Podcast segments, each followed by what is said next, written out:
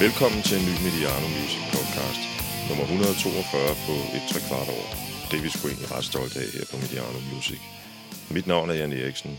Forleden kørte jeg en tur på besøg på en kvægfarm i Sydvestjylland, et sted mellem Slagelse og Skelskør.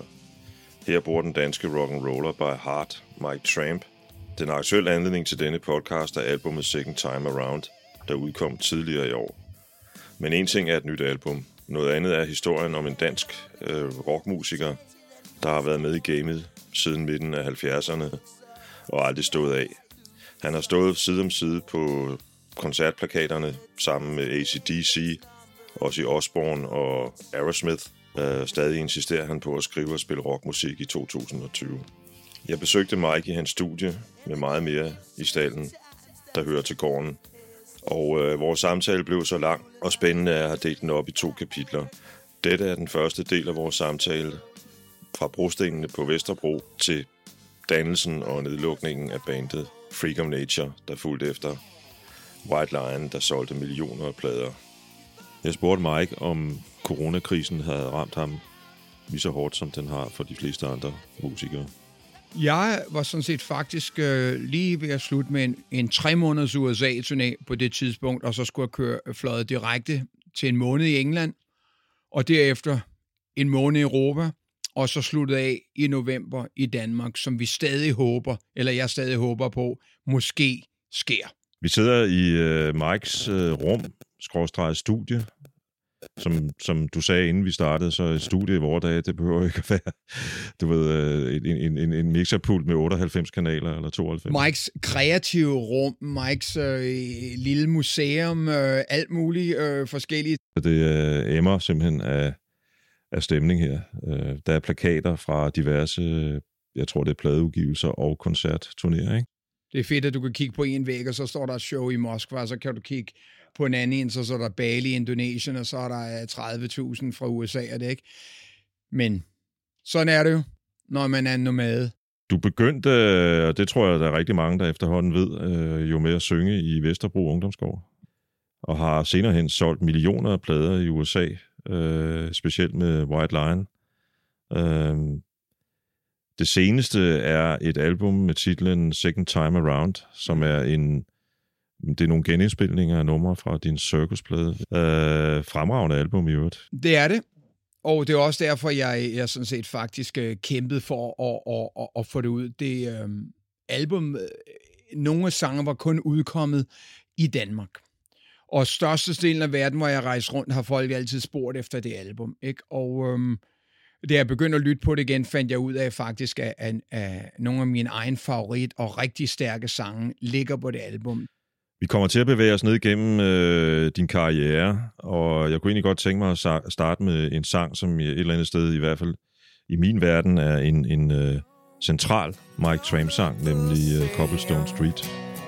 Different people, different names The little shops have disappeared But all of the memories are still right here This place I once called home, where my mom raised three boys on her own. No matter take it with me. I won't let go. Don't fade away. Oh, cobblestone street where I come. Hvem var Mike Tramp på det tidspunkt, øh, da han gik rundt på brostenene på Vesterbro? Jamen, øh, Mike Tramp havde en, en, øh, en, en smuk, dejlig ungdom og barndom. Eller starte med barndom, og så bliver det ungdom, ikke? Og, og det er sjovt nok, når, når, når, man, når man hører om forskellige ting verden over, hvor hårdt det er at vokse op. Vi voksede op i et hårdt miljø. Vesterbro var et hårdt miljø i 60'erne. Øh, mor havde bedt far om at gå, da jeg var fem år, så det må have været omkring 66. Øh, jeg har slet ingen barndomsminder fra det tidspunkt. Jeg, jeg kan slet ikke minde no, mindes noget. Anyway, men det jeg mindes bare altid at være glad. Og den der lille ha- halvandenværelses lejlighed på fjerde sal med, med koldt vand. øhm, var bare et sted, vi så sluttede dagen for øh, størstedelen af dagen, øhm, da vi var gamle nok til at gå rundt på gaden og gå, gå lige rundt om hjørnet og så over i, i Skydebanehaven, en dejlig stor park, hvor vi lærte at spille fodbold og lege. Og så lige til, ved siden af ligger der så Vesterborg Ungdomsgård. Der havde vi sådan faktisk hvor, hvor, vores Bermuda Triangle øhm, af, af gode ting.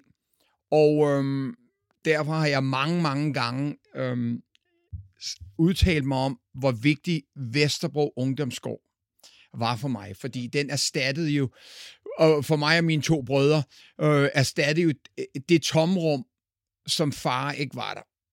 Ikke? Og pædagogerne blev så, blev så faren i vores liv, ikke? og viste både kærlighed, men også øh, gav os retninger og guidance og alle de der forskellige ting. Ikke? Så, så når jeg kigger tilbage, og til tider sammenligner det med, når jeg måske ser på mine egne børn og ser det der, så kan jeg bare kun sige, det var en fantastisk tid. Så da vi nu lige har hørt Cobblestone Street, det er bare en, en reference til, at jeg ved godt, hvor jeg kommer fra, og alt jeg er, er der, hvor jeg kommer fra. Jeg går ud fra, at I formentlig har haft en kassettebåndoptager i den halvandenværelseslejlighed, du talte om. Det er jo en pladespiller også. Det var jo så, da, da vækud, fars vækord blev skiftet ud med mors pladespiller, så vågnede vi op til Johnny Cash og Roy Orbison og Elvis Presley. Så min, min, min barndomsrødder og, og, og musikinspiration øh, kommer fra de tre mænd. Og, øh, og så senere selvfølgelig, så, så kom øh, den danske bølge af folk øh, med Kim Larsen og Sebastian, og alle hippierne sad på Vesterbros Torv, hvor min mor arbejdede på et værtshus, og der sad de med en akustisk guitar. Så når jeg refererer til mit sangskriveri og øh, de store år i USA, og, og så senere hen øh, kommer tilbage til musik til en musikstil, som lyder mere fra, øh, om øh, der, hvor jeg kommer fra, så er der nogen, der tror, at du har skiftet stil. Men, men, men for dig er det, er det simpelthen bare, nej, jeg er bare vendt tilbage til mig. Jeg synes, jeg kan høre en, en, øh, en, en, en, en linje igennem alt din musik. Ja, ja, ja. Jamen, der er en linje. Du kommer så med i Mabel. Øhm, hørte du også på det tidspunkt, og det var jo et, et, et, et forsøg på at danne, et, øh, eller det var et dansk hard rock band, kan man vel godt sige. Jamen altså, øh, igen, historien om Mabel er aldrig blevet rigtig fortalt i Danmark. Fordi der er det første kapitel er der, hvor jeg kommer med i 1976. Og øh, bandet har været originalt en trio, som, som øh, spillede på alle mulige værtshus omkring i Danmark og drak 3-4 kasser øl, når de spillede fem sæt af Black Sabbath, Uriah Heep, Deep Purple og det. Og så pludselig på en eller anden måde, øh, kort før jeg kommer med, har de haft en anden ung sanger, og de vælger så at og, og ligesom ændre deres image og blive sådan lidt mere... Øh, på det tidspunkt, der er der øh, Sweet, og der er Slater, der er Walkers og sådan noget der. Så imaget bliver sådan lidt, lidt mere øh, flot og, og, og det er det ikke, Og så kommer, kommer jeg med, og jeg har jo aldrig rigtig været med i noget, og det var ikke en plan og sådan noget. Men anyway, jeg tager det seriøst for første dag, jeg er med, ikke?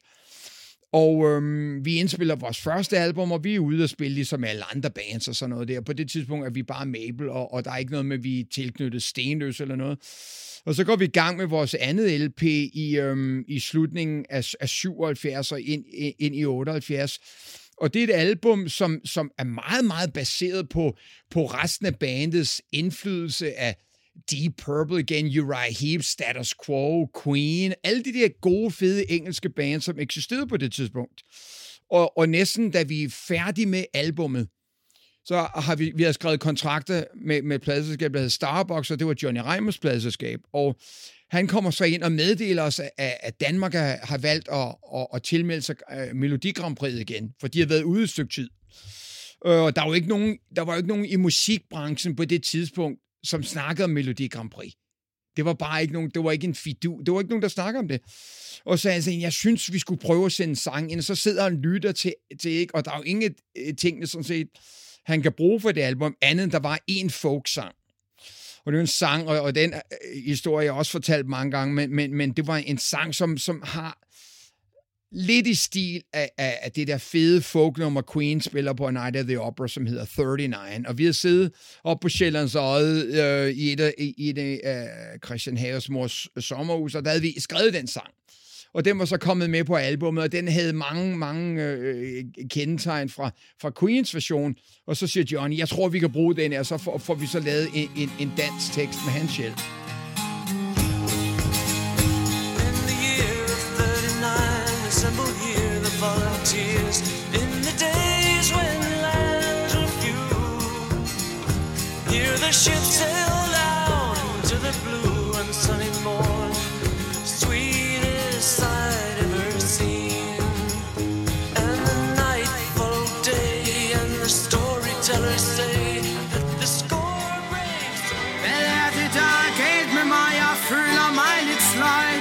Tror, det er problemer, eller alt for meget røg.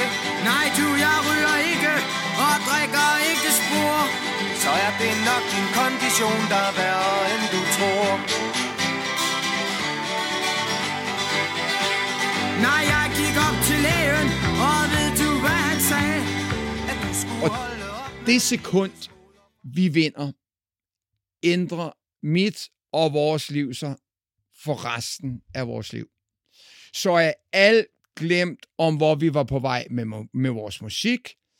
Alt glemt om, hvor, hvor vi, vi skulle hen i vores karriere. Det tog fuldstændig det der fu- fra højre til venstre sving. Ikke? Fuldstændig den anden vej, og så er vi fanget i den der korte periode op til Paris, hvor Grand Prix skal holde, hvor det er, det, det er pressen hver dag. Det var jo, altså, vi, vi må jo også ligesom hele tiden huske, der er kun Danmarks Radio, én kanal tv. Så alt, hvad vi laver, hvor dengang folk kø- købte aviser og læste aviser, vi er i alt. Konstant alt.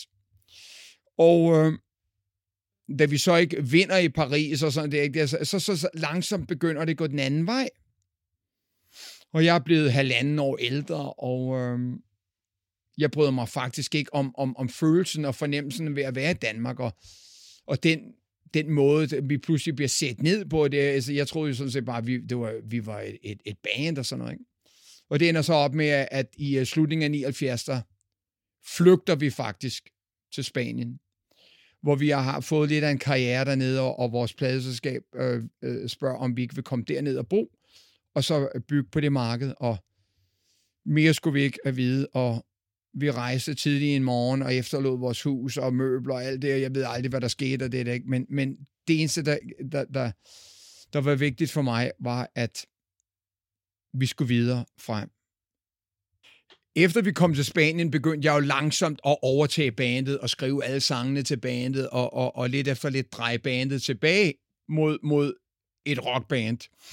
Og det er, det er også, øh, det er også ligesom øh, tidspunktet, hvor det der new wave of British heavy metal har virkelig fået gang i det. Iron Maiden, Saxon, Motorhead, Def Leppard, og, og det samme også på, på den amerikanske side. Um, så rocken er, er king of the world. Øh, det er jo alt, det er alt, det er jo alt det, altså det er jo min Gud, det er mit alter, det er det, jeg lever og dør for på det tidspunkt. Og vi får så bygget bandet op i Spanien, og, og, og går så faktisk imod alt det, vi var kommet derned for, og det pladeselskab vi ville være os, det var sådan fire lyshårede drenge, som, som virkede øh, fint i Spanien og spillede playback og alt det, som alle de andre spanske øh, popkunstnere gjorde. Ikke? Og det var alt imod, alt imod, hvad jeg stod for. Og øh, så øh, på et tidspunkt i begyndelsen af 82, så møder vi en amerikaner på en klub, vi spiller, og, og den, bare det sekund, han begynder at snakke om New York og musik, altså, så, altså jeg har bare jeg lytter og lytter, og så sagde jeg, prøv jeg tror, vi kan lave noget derovre. I kan bo i mit hus. Jeg vil godt være jeres manager. Så sagde jeg bare til resten af bandet, hvornår rejser vi? Og så gik der tre måneder, hvor vi fik solgt alt, hvad vi ejede, og sparet nogle penge op. Og så pludselig i øh, to uger efter VM i Spanien var slut i 82, rejste vi til New York i sommeren, og vi har så fået en ung guitarist med øh, fra Danmark. Vi var nu blevet fem, og jeg var så kun blevet sanger og lagt gitaren fra mig. Og øh, vi tog så over, og da vi landede i New York, der hed vi Lion. Det er jo også på et tidspunkt, hvor MTV er et år. Hele 80'er-bølgen er lige startet. Der er så meget energi i USA. Alle klubberne er fyldt med rockpublikum, der bare vil ud og se bands. Der er så meget positiv energi. Pladeselskaberne skriver kontrakt med alle mulige bands, MTV, radio, det er rock and roll heaven, det her. Og selv, og selv det band, som engang stod i 78 på Tivolis koncertsal og slog på en stor trum, bliver accepteret, fordi det, vi spiller på scenen, er rock and roll, og de, der, er ingen, der er ikke nogen, de, de, de bedømmer os på, hvad det er. Ikke? Det ender jo med, efter forholdsvis kort tid, at de tre andre rejser? Eller vi, rejser, vi rejser hjem efter et halvt år, og der er vi, har vi, har vi, vi, vi har ingen penge efter det første måned. Men vi beslutter så at rejse hjem, og bandet får telegraferet hjem til deres forældre, de er jo voksne mænd, og men, men flybillet bliver købt og sådan noget der. Jeg låner nogle penge af en ven og sådan noget der. Ikke? Vi kommer hjem, og det sekund, jeg lander, kan jeg allerede mærke, at jeg simpelthen er landet det forkerte sted.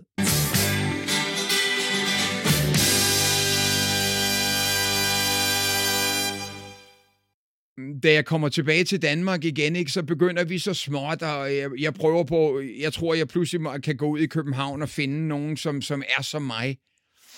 Og jeg spiller sådan, eller ikke spiller, jeg mødes sammen med Oliver, hvor vi sidder og, og, og spiller noget forvrænget guitar, og, og, og, og, og, og, og jeg går rundt på Vesterbro med mit lange afbladet hår, og virkelig passer slet ikke ind. Og øhm, tre måneder efter, hvor jeg har så været på på understøttelse i to og en halv måned. Øhm, hjælper min mor mig med, med et lille banklån på 5500 kroner, hvor jeg køber en one-way ticket med Northwest Airlines til New York. Og der tager jeg så tilbage, og der bliver jeg de næste 21 år. I november 82 spiller vi med et band, der hedder Dreamer, i, uh, i, en, en stor rockklub, der hedder Lamores in Brooklyn, og det er der, jeg møder gitarristen, og kan godt se, okay, han er bare tre år fremme for de guitarister, jeg spiller med. Og den aften er der, var der mange, der snakker om, at den sanger i det band og den guitarist, de skulle være sammen. Så da jeg kommer tilbage i, øh, til USA i, øh, i marts 83, er der en, der kontakter mig og siger, her er Vitos nummer. Og, og havde genkendt mig på den klub, jeg kom ud. Ikke? Og der ringer jeg til Vito, og, og, øhm, og vi, øh, snakker i lang tid af det, og, og, og næste dag kommer han, kommer han over til der, hvor jeg bor i Queens, og, og vi beslutter simpelthen bare der at starte et band baseret på, hvad vi bare snakkede om. Og øh, vi, var så, vi var så sammen indtil september 91, hvor, hvor så Wildline sluttede, men der startede vi med at skrive sange, og der etablerede vi øh, konceptet bag White Lion, og vores lyd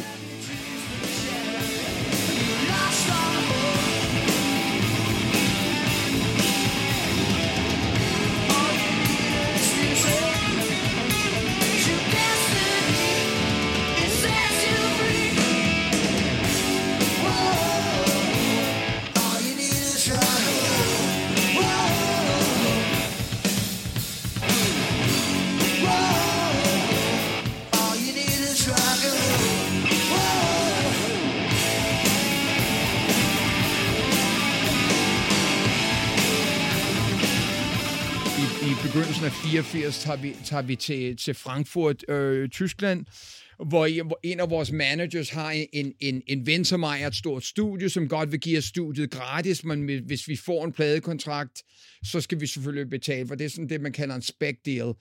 Um, så der tager vi over med en engelsk ingeniør og, og laver vores første album, og faktisk kun to uger efter vi kommer tilbage til New York i, um, i slutningen af februar øh, 84, får vi en kæmpe pladekontrakt med, med Elektra Records, som, som er, er del af det, man kalder W.A. Warner Electra Atlantic, altså The Big Cheese. Og vi har fået et kæmpe honorar, eller, eller en kæmpe forskud sat ind på vores kontor. Vi får taget billede til albumcover, og und så weiter, und så weiter. Og så pludselig ringer en, en, vores manager til os en dag. I got good news, and I got bad news. Hvad vi hører først? Og der står vi, det ved vi sgu ikke. The bad news is, Elektra har besluttet ikke at udsende jeres album. The good news is, you get to keep the money. Um, men der går så faktisk over halvanden år fra den periode, hvor vi får skiftet nogle medlemmer ud, og vi spiller rundt omkring i, i det, man kalder the tri-state area. Det er New York, det er New Jersey, det er Connecticut, og det er til tider også øh, Philadelphia, det. Um, og for, for bygget op, for bygget op, øh, fordi det, der så sket, det er, at vores manager har så fået albummet på licens ud i Japan. Ud i Japan, og der starter White Lions karriere. Albummet bliver udsendt, kæmpe succes, kæmpe anmeldelser, og det var, det, var, det var de dage, hvor, hvor rock and roll gik out of the way for at finde et album.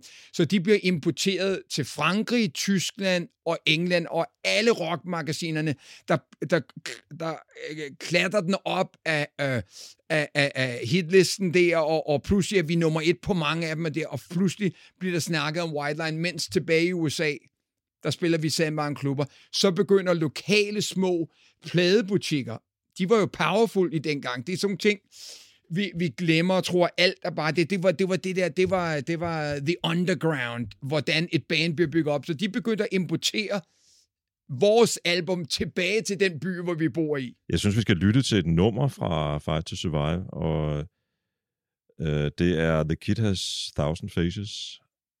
Grunden til, at jeg har valgt det, øh, Mike, det er, at jeg har læst øh, på Wikipedia, at det er et af dine yndlingsnumre fra den plade. Er det rigtigt? Det er, det er næsten et, et, et, et, et, et nummer, som er så ikke mig, fordi der er, jeg er jo en del af et band, ikke? Og, og, og det, er et band, det er en sang, der er skrevet af tre af os i, i et øvelokale, ikke? Og øhm, det, har, det, det, det er næsten ligesom, jeg har fået lov til at komme med i en racerbil, som jeg ikke rigtig kan køre. Fordi altså de tre andre musikere virkelig lægger sig ud i det her nummer, ikke? Og øh, jeg prøver så ligesom på at, at, at finde min rolle derinde, ikke? og det er et meget utraditionelt nummer, så, så når man hører sådan et nummer, som, som ikke er decideret Mike Tram DNA, så er det faktisk ret fedt at vide, at du er del af det.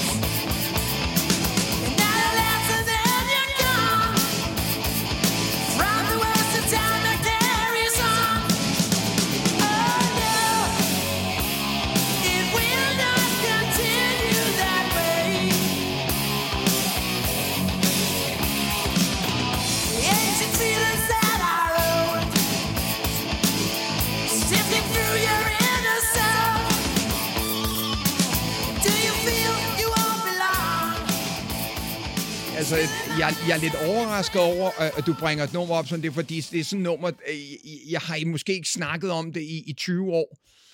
Og, øhm, og, og, og man glemmer til tider måske, hvor man har været.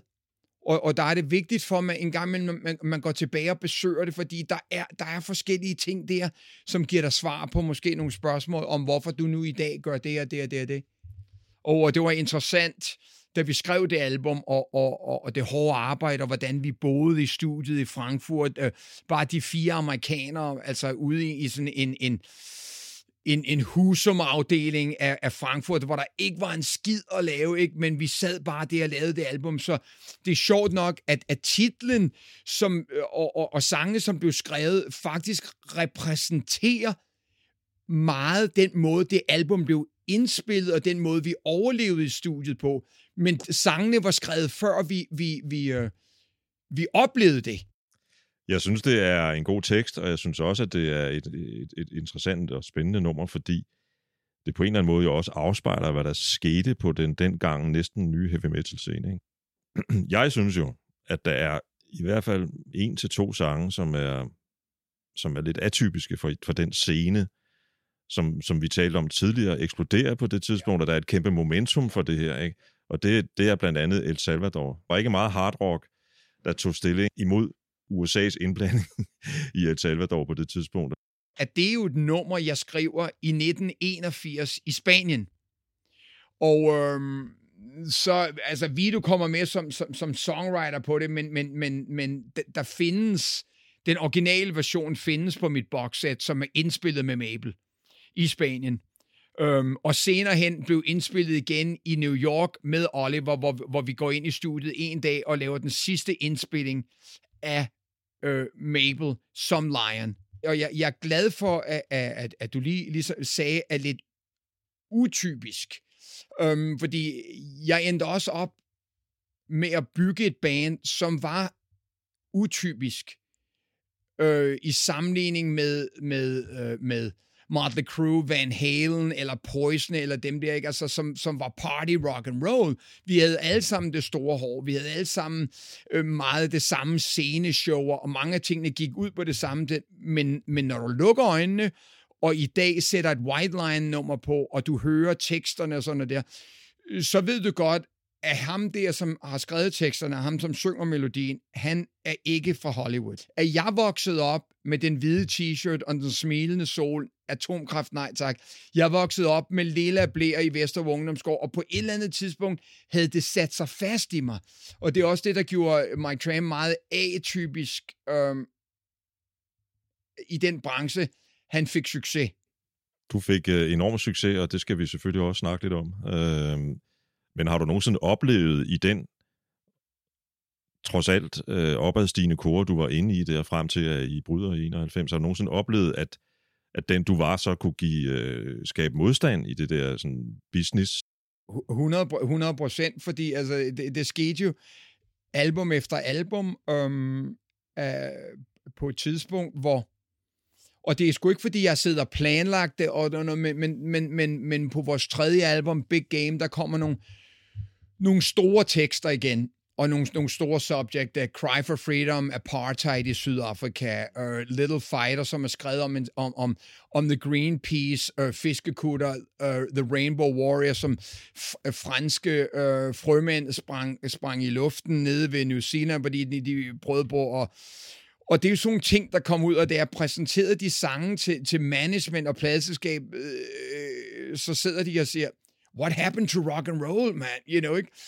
Um, øhm, eller, eller, eller Broken Home om, om, om at vokse op i, i, i et hjem af vold. Det er bare det, jeg kunne ikke få mig selv til at sidde og skrive, you got a nice looking ass, and I'm gonna take you home tonight and have sex with you jeg følte, jeg, jeg følte, det var simpelthen bare, altså, så simpelt. Og, og i dag hører en 71-årig David Coverdale fra Whitesnake synge sådan nogle tekster som en voksen mand, som er, er, er, er det får mig simpelthen bare til at kaste op.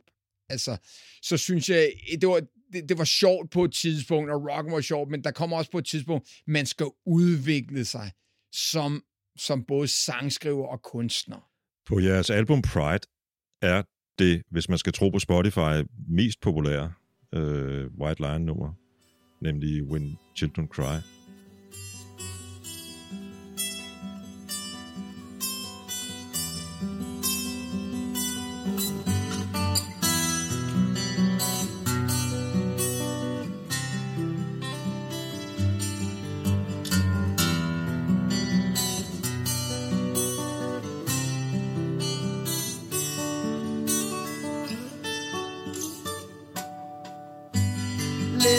your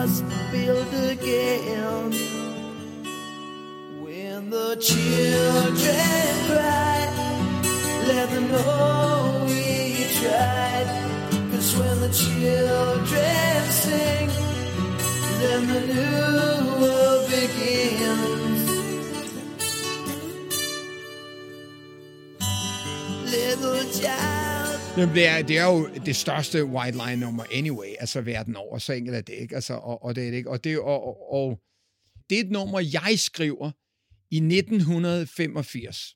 Jeg bor hos min manager i Staten Island, New York, um, eller på Staten Island, New York, det er jo en ø. Um, Ronald Reagan er præsident. USA på det tidspunkt er the superpower. Og, og, og, og fornemmelsen i USA er en god fornemmelse. Folk er glade. Ej, der, selvfølgelig er der helt sikkert, du kan finde et eller andet sted, hvor der er nogen, som ikke har det godt. Men overall, fornemmelsen, økonomien, alt er bare stærkt i USA. Og der sidder en Vesterbro-dreng med en akustisk guitar i en sofa og skriver No more presidents and all the wars will end. One united world under God. Og i dag er den sang mere, øhm, hvad, hvad, kan man hvad kan jeg sige, at på det tidspunkt, når sangen kommer ud, bliver det et kæmpe hit i USA, og det er altid en sang, folk refererer til, og der går måske kun en måned hver gang, der er nogen, der skriver til mig, at nu, nu har de lavet en organisation for Save the Children, kan vi bruge den sang og alt det der, ikke? Altså, og det er bare fedt. Det er bare fedt, at du har været i stand til at skrive en timeless sang. Det kører rigtig godt for White Lion her sidst i 80'erne, øhm, og i, øh, som, som man tit snakker om, jo opvarmning for Ozzy og øh, Aerosmith på et tidspunkt, ACDC, faktisk på det tidspunkt, da vi kommer på, da vi starter, for, vi starter med Aerosmith og, og, og, og, og så bagefter ACDC, det er, det er syv måneder øh, øh, med de to band i USA. Der er vi special guest. Det vil sige, vi får et kæmpe honorar. Fordi på det tidspunkt er vi double platinum, øh, to millioner solgt album, og vi bringer også en del af publikum ind. Året efter, Året efter, da vi er ude og, og turnerer med Ozzy Osbourne, på vores, øh, på, øh, til, øh, hvor vi supporter vores nye album, Big Game, der er vi mere en special guest. Der får vi faktisk 50.000 dollars per show. Vi, vi er her, lad os bare sige, i, i 19, øh, for eksempel 1989, øh, 10 år efter, at, at, at I sad i Mabel og havde vundet Dansk Melodi Grand Prix. Det her, det, det lyder jo som opfyldelsen af den her du ved, det er nærmest en kliché, ikke? men altså opfyldelsen af drengedrømmen, det du oplever på det tidspunkt. Jeg tror, på det tidspunkt er du vist nok flyttet til Malibu i Los Angeles, øh, og har garanteret et kæmpe stort hus der. Nej, har. Jeg bor i min, min, min, min kæreste på det tidspunkt havde en dejlig lille lejlighed, som vi aldrig skulle have gået af med, fordi der var rent control, og vi boede lige ud til vandet, men, men, men shit happens, du laver nogle bedre. Vi, jeg, jeg, White Lion turnerede jo 11 måneder om året. Den her, du fortalte mig lige inden vi, vi startede, at øh, du, du faktisk aldrig rigtig drukket. Øh, så den her sex, drugs and rock and roll drøm, den blev ikke sådan udlevet sådan... Øh, en del af sex drømmen blev, udle- blev udlevet, men, men, men jeg tror, jeg tror, at sex, drugs and rock and roll er, er, er måske en titel på festen i aften, men det betyder ikke, at, at det er alle de ting, der foregår det er måske bare lige ligesom en, en label af, af, af, af den her chili, den er styrke 8 eller sådan noget. Ikke? Altså, det var mere det, at der, der, der var altså også, øh, White Line var et, et, et seriøst musikalsk band, som gik på scenen, og, og deres guitar stemte, og sangeren kunne synge, og, og øh, jeg ved godt, der er nogen, der har kørt det på den måde, men i lang løb kan du ikke holde til det og øh, vi valgte, at, at, vi valgte, og vi var, vi var også by nature, som man kan sige, vi var alle fire ens på mange måder. Vi var ikke den slags band, der syntes, det var fedt at gå op og, og lyde som lort, fordi man var skidefuld. Jeg kan huske, at Axel Rose på et tidspunkt øhm, sagde til mig, da vi fælles øh, mødtes i øh, backstage til en ACDC-koncert. Øhm, øh, vi havde faktisk lavet vores begge to en MTV-koncert, live-koncert, det år, og han synes, vores lød så meget bedre end deres.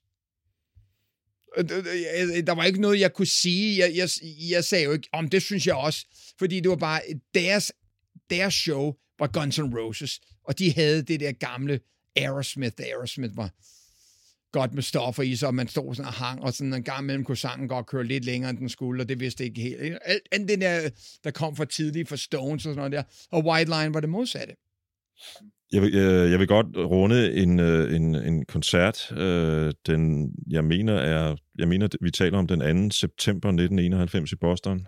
White Line sidste show, og øh, fire dage før havde jeg meddelt Vito, og vi, har, vi spiller faktisk i sådan, i sådan en stor forlystelsespark, eller Tivoli, eller og, af den slags.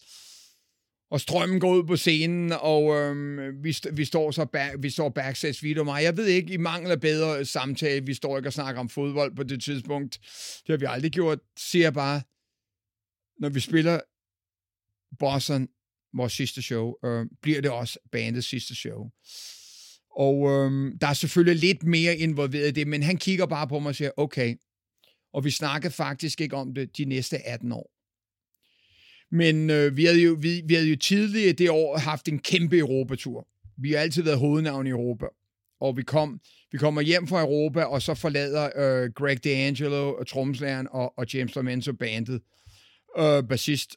Så de forlader, så vi får en ny bassist og trommeslager ind, og så beslutter vi at lige lave sådan en, en tre ugers stor klubber i USA, lige for at teste af, før vi tager det næste skridt. Og, og det vi også skal tænke på, 91, der er den første bølge af Seattle begyndt at vælte ind over øh, 80'erne.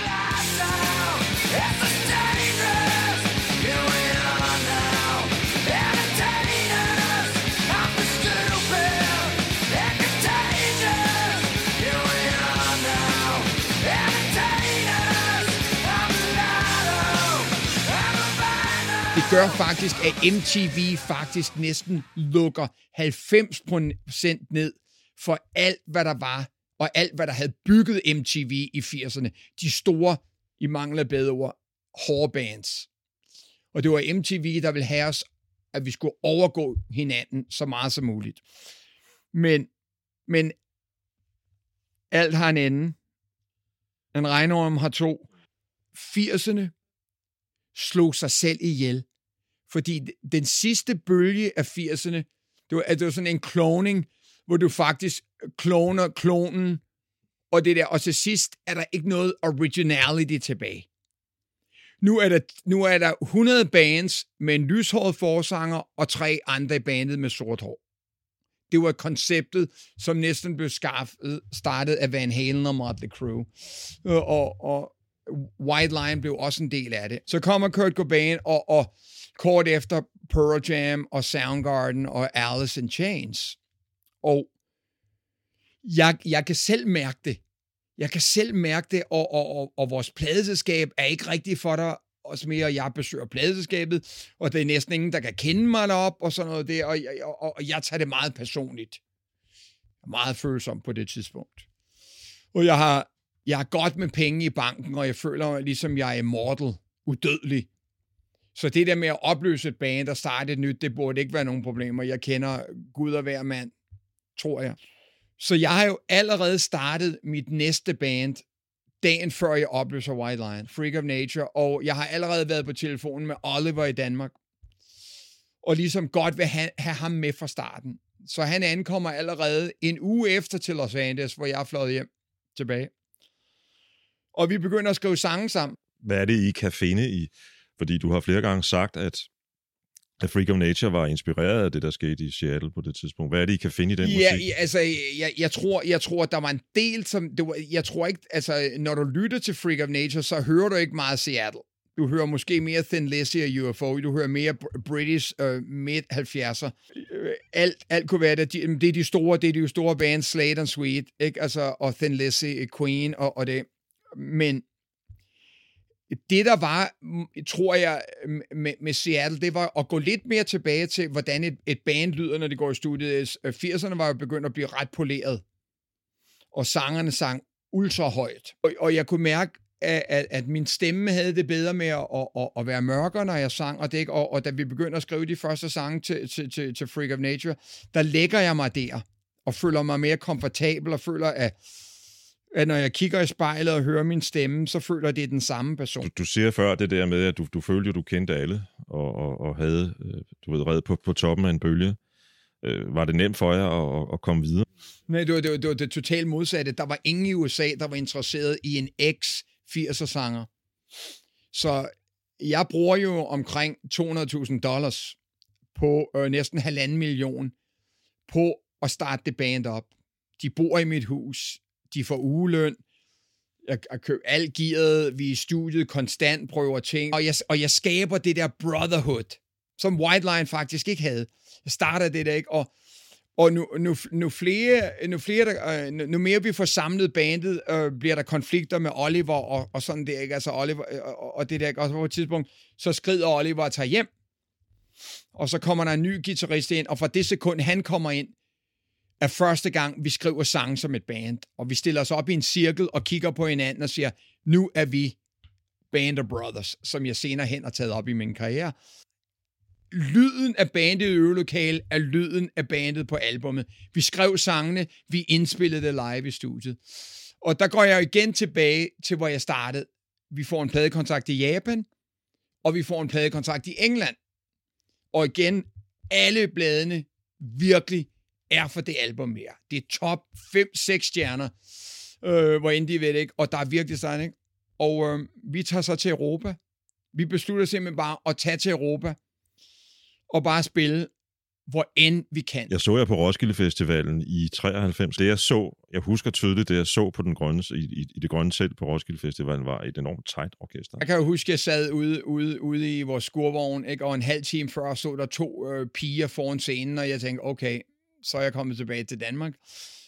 Og øh, en halv time senere, så er der 10.000 i, i det grønne telt, ikke? ikke? Og øhm, på vej på scenen, så siger stage manageren, øh, der kommer ikke nogen lige efter, hvor I spiller. I må godt spille øh, halvanden time. Og normalt spiller man, you know, 50 minutter på en festival, hvis man ikke er hovednavn på det. Og der var ikke en, en person i det publikum, der vidste, hvor den sanger kom fra. Og der gik vi ud, og der blev det en aften, hvor, eller en dag, hvor the music did the talking.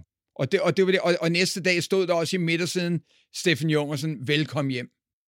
Et eller andet sted, så er det jo den koncert, vel et af dine, øh, altså, jeg, jeg, jeg ved, du har tusindvis af højdepunkter. Jo, men det øh, er selvfølgelig det er højdepunktet, men, men, men det er ikke højdepunktet, fordi jeg spiller Roskilde Festivalen. Det er ikke højde, højdepunktet, fordi jeg spiller for 10.000 mennesker i, i, i det grønne til. Det er højdepunktet, fordi jeg bliver accepteret på musikken. Det er den gamle måde, folk opdagede bands. Man gik til koncert og opdagede band. Man gik til en festival og opdagede band. Nu skal folk ud og høre det samme TV2-sæt eller Birte Kær til hver festival, mens de står en fadøl. Der er ingen, der gider høre noget nyt. Jeg synes, vi skal lytte til øh, et af jeres numre, nemlig Turn the Other Way. Og det er lige noget, det, vi gør.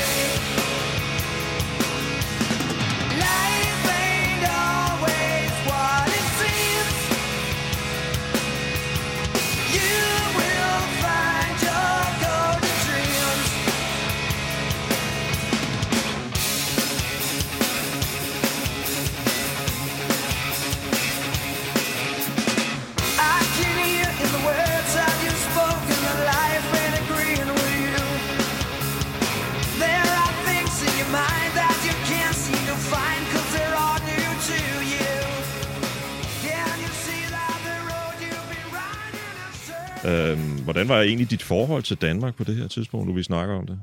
Jo, men, men, men det blev jo netop, øhm, jeg laver til tider et, et, et talkshow sammen med, med rockjournalist Steffen Jungersen, en god ven. Ikke? Og Steffen var jo den, der skrev den første positive artikel om Mike Tramp nogensinde. Og det var da jeg spillede i Saga med White Lion. Det eneste show, jeg spillede nogensinde i, i Danmark med White Lion. Og mit første show i Danmark siden øhm, det sidste show med Mabel i 79. Og der fik jeg en god anmeldelse, i, hvor jeg spillede i Saga, det, ikke? og det var første gang, jeg følte, at der var håb. Og det blev jo så bekræftet to år efter med Freak of Nature. Og vi spiller jo Pumpehuset tre gange på tre, i året 93. Altså, det er sådan, vi dukker op pludselig, og så spiller vi det, ikke? Og, øhm, så nu kan jeg godt mærke, at trangen til at, at, at, at blive anerkendt på en eller anden måde i Danmark, er noget, jeg virkelig stræber efter. Det havde du ikke spildt mange tanker tidligere? Jeg havde nægtet det. Men det bliver begyndelsen til det, det er blevet i dag. Det var første kapitel i fortællingen om Mike Tramp fra Vesterbro Ungdomsgård og Mabel til rock'n'rolleren, der aldrig giver op. I andet kapitel kan du høre Mike fortælle om sin tid som solist, der har varet siden slutningen af 90'erne og helt frem til i dag.